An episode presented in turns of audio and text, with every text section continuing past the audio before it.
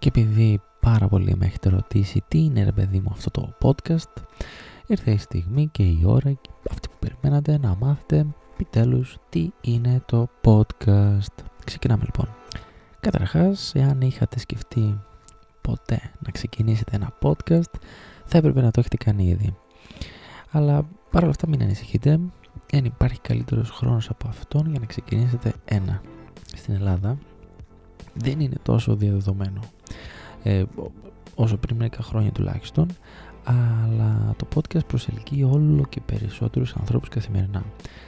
Ε, στην Αμερική θα ήθελα να πω ιδιαίτερα, ξέρετε ότι έχω ιδιαίτερη αγάπη στην Αμερική και ειδικότερα στη Νέα Υόρκη, ε, είναι παντού διαδεδομένο ε, κάθε επιχείρηση έχει ξεκινήσει το δικό της podcast κάθε ένας επιχειρηματίας μάλλον έχει ξεκινήσει το δικό του podcast είτε ένα, είτε δύο, είτε τρία podcast ταυτόχρονα ε, και προσελκύει όλο ένα και μεγαλύτερο ε, κόσμο. Είναι κάτι πάρα πάρα πάρα πολύ καλό. Θα το πάρουμε λίγο όμως λίγο από την αρχή και να αναφέρουμε ότι το podcast είναι μια σύντμηση των λέξεων ε, του iPod και του broadcast. Και έτσι βγαίνει και το podcast.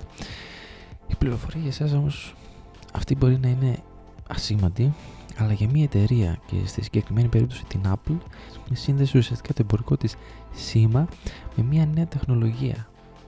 Καταλαβαίνετε πόσο σημαντικό είναι αυτό; Φανταστείτε τώρα τη δική σας επιχείρηση, τη δική σας εταιρεία να ταυτιστεί με μια καινούργια τεχνολογία. Δηλαδή είναι καταπληκτικό, είναι κάτι το μοναδικό και φαντάζομαι ότι ε, οποιοδήποτε επιχειρηματίας θα ήθελε να του συμβεί.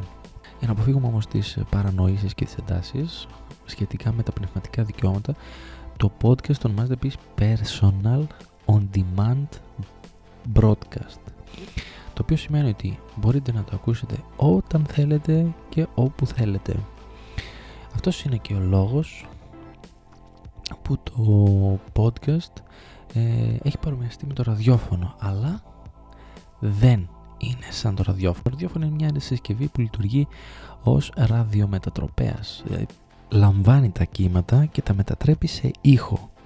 Αντίθετα όμως το podcast είναι ψηφιακά αρχεία ήχου τα οποία μπορούν να παραχθούν με κάποιο λογισμικό ε, μουσικής στον υπολογιστή είτε στο smartphone σας ε, ακόμα και με bluetooth μέσα στο αυτοκίνητο είναι ουσιαστικά μια διαδικασία στην οποία είστε ο εσείς είστε ο ίδιος που έχετε τον έλεγχο του πότε και πού θα ακούσετε το αγαπημένο σας πρόγραμμα. Αυτό κάνει το podcast και τόσο δημοφιλές ε, και θα χρησιμοποιήσω και ένα παράδειγμα. Τώρα σκεφτείτε μια εργαζόμενη μητέρα ε, η οποία λατρεύει, λατρεύει να ακούει ομιλίες TED. Δηλαδή είναι ένας τρόπος αυτός για να εμπνευστεί για τη δουλειά της. Παρ' όλα αυτά όμως θέλει και να γυμναστεί ταυτόχρονα. Σκεφτείτε αυτά τα δύο να συνδυαστούν και πόσο χρόνο θα κερδίσει από την υπόλοιπη μέρα της. Δηλαδή, κατά τη διάρκεια του τρεξίματός της, της γυμναστικής της, να ακούει παράλληλα και τις ομιλίες του TED, έτσι ώστε να εμπνέεται για αυτό που κάνει. Είναι ιδιαίτερα αποτελεσματικό, λοιπόν, να ακούς όπου και όποτε θες το δικό σου πρόγραμμα, τη δικιά σου εκπομπή έτσι ώστε κερδίζεις χρόνο. Πηγαίνεις στη δουλειά το πρωί και βάζεις να ακούσεις το αγαπημένο σου πρόγραμμα. Έτσι όταν γυρίσεις στο σπίτι μετά τη δουλειά θα έχεις όλο τον χρόνο ε, για να περάσεις με τα παιδιά σου παρά να σκέφτεσαι αν ο Chris Bill έβγαλε καινούριο επεισόδιο για να ακούσεις σήμερα ή αν όχι. Γιατί όλοι θέλουμε τελικά να ακούσουμε λίγο Chris Bill, έτσι. Δεν θα μακρηγορήσουμε όμως ε, θα αναφέρω λίγο κάτι τελευταία πραγματάκια ε, και τη δική μου άποψη. Στις επιχειρήσεις τώρα και το marketing ε, η αλήθεια είναι ότι το podcast δεν μπορεί να, να χρησιμοποιηθεί ως ο μόνος τρόπος πρόθεσης των πωλήσεων αλλά και του marketing. Θα λέγαμε δεν υπάρχει ROI Return on Investment ROI αυτός σημαίνει Return on Investment Υπάρχει ανάγκη λοιπόν συνδυασμού τεχνικών marketing και μορφών περιεχομένου για την επιτυχή εκστρατεία και ολοκληρωμένη εκστρατεία του marketing.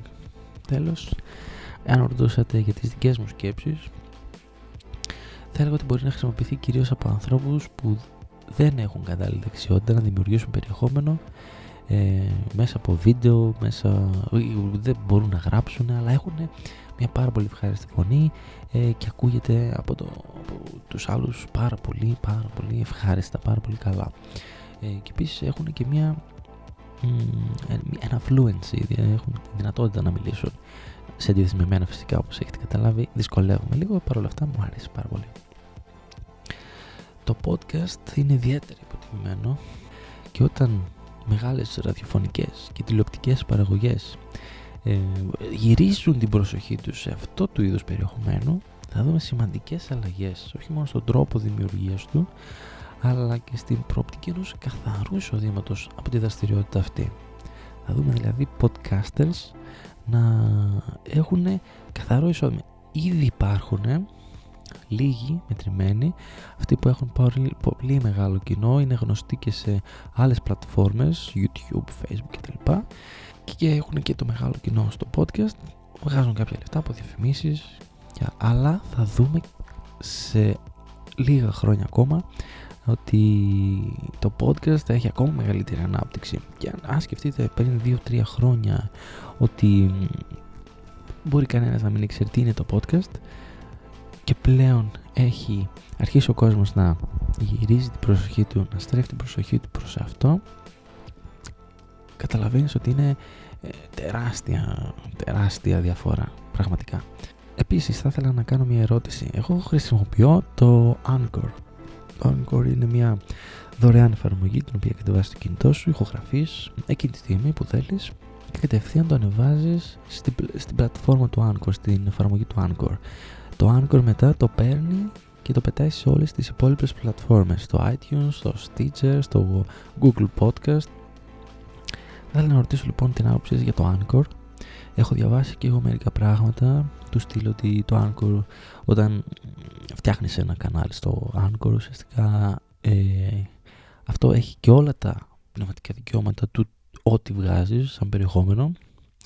Άρα δεν μπορείς να φύγεις από το Anchor να πάρεις αυτά που έχεις ήδη δημιουργήσει και να τα πας αλλού θα ήθελα πραγματικά να μου πείτε αν έχετε να προτείνετε κάποια άλλη πλατφόρμα podcast hosting ε, αν σας κάλυψα με αυτά που είπα για το τι είναι το podcast και οποιαδήποτε άλλη σκέψη είμαι εδώ για να απαντήσω, να μιλήσουμε, να επιδράσουμε όπως λέω κάθε φορά. Ε, μέχρι την επόμενη φορά. See ya!